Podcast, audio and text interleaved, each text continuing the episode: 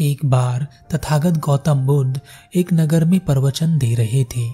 उस प्रवचन में वहां के राजा भी सम्मिलित हुए थे। बुद्ध ने कहा, हमें अपना जीवन होशपूर्वक जीना चाहिए, हमेशा जागृत रहना चाहिए। एक जागृत व्यक्ति के भीतर से ही धम्म का उदय होता है।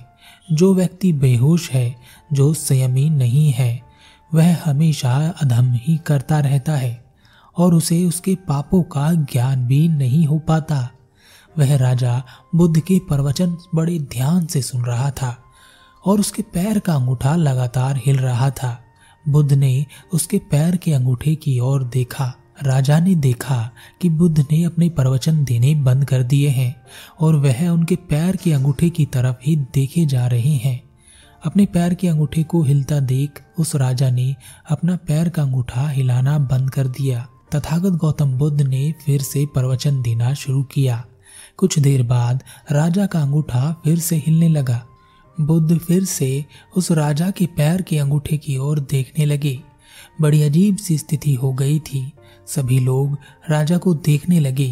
राजा की पत्नी भी राजा को देखने लगी कि वह पैर का अंगूठा क्यों हिला रही है। जब सब राजा की ओर देखने लगे तब राजा ने देखा कि उसका पैर का अंगूठा हिल रहा है। उसने फिर से अपना अंगूठा रोका और कहा, हे तथागत बुद्ध, आप अपना प्रवचन दीजिए, आप अंगूठे की तरफ मत देखिए, यह अब नहीं हिलेगा। तथागत गौतम बुद्ध फिर से प्रवचन देने लगे।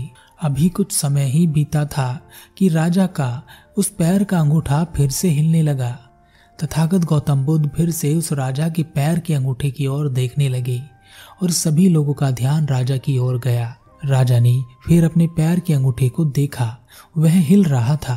तब राजा ने तुरंत हाथ जोड़कर तथागत गौतम बुद्ध से कहा, हे बुद्ध, मैं कितनी भी कोशिश करूं, फिर भी मेरा यह अंगूठा बिना मेरी इच्छा के, बिना मेरी जानकारी के अपने आप हिलता ही रहता है। बुद्ध ने कहा, राजन, यह केवल तुम्हारी समस्या नहीं है, यह हम सब की समस्या है।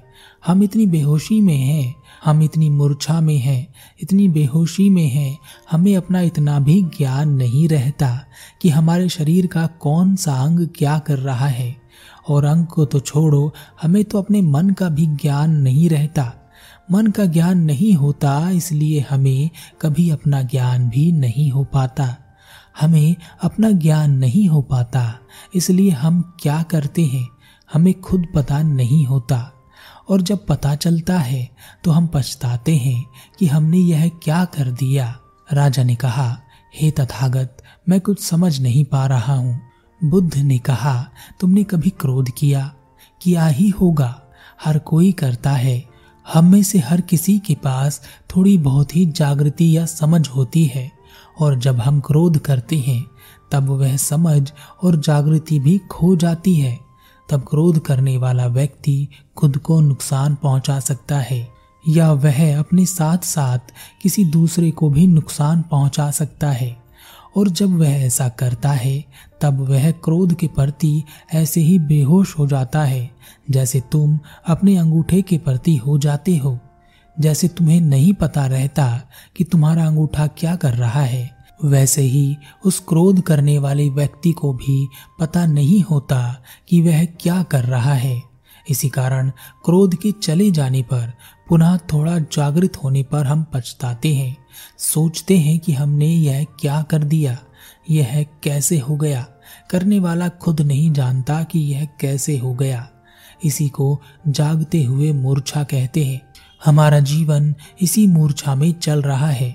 जिस दिन तुम्हें अपने एक एक कार्यों का स्मरण रहे, ध्यान रहे, करते समय तुम वहीं रहो जहाँ कार्य कर रहे हो, जो कर रहे हो उसे जाग कर देख सको, उसी क्षण में, उसी समय में रह सको, तब समझना कि तुम जागृत हो गए हो। राजा ने बुद्ध के चरणों में नमन करते हुए कहा, हे तथागत गौतम बुद्ध, मुझे मेरी मूर्छा का ज्ञान कराने के लिए आपका बहुत धन्यवाद। मैं अपने आप को जागृत करने की पूरी कोशिश अवश्य करूँगा। हमारे दुखों का सबसे बड़ा कारण हमारा जागृत ना होना ही है। हमारा शरीर, हमारा मन हम पर काबू किए रहता है, तब वह हमसे ऐसे काम करा लेता है जिनका हमें पता भी नहीं चलता और जब पता चलता है तब बहुत देर हो जाती है। हम पछताते ही रहते हैं। मूर्छा दुख है, जागरण आनंद है।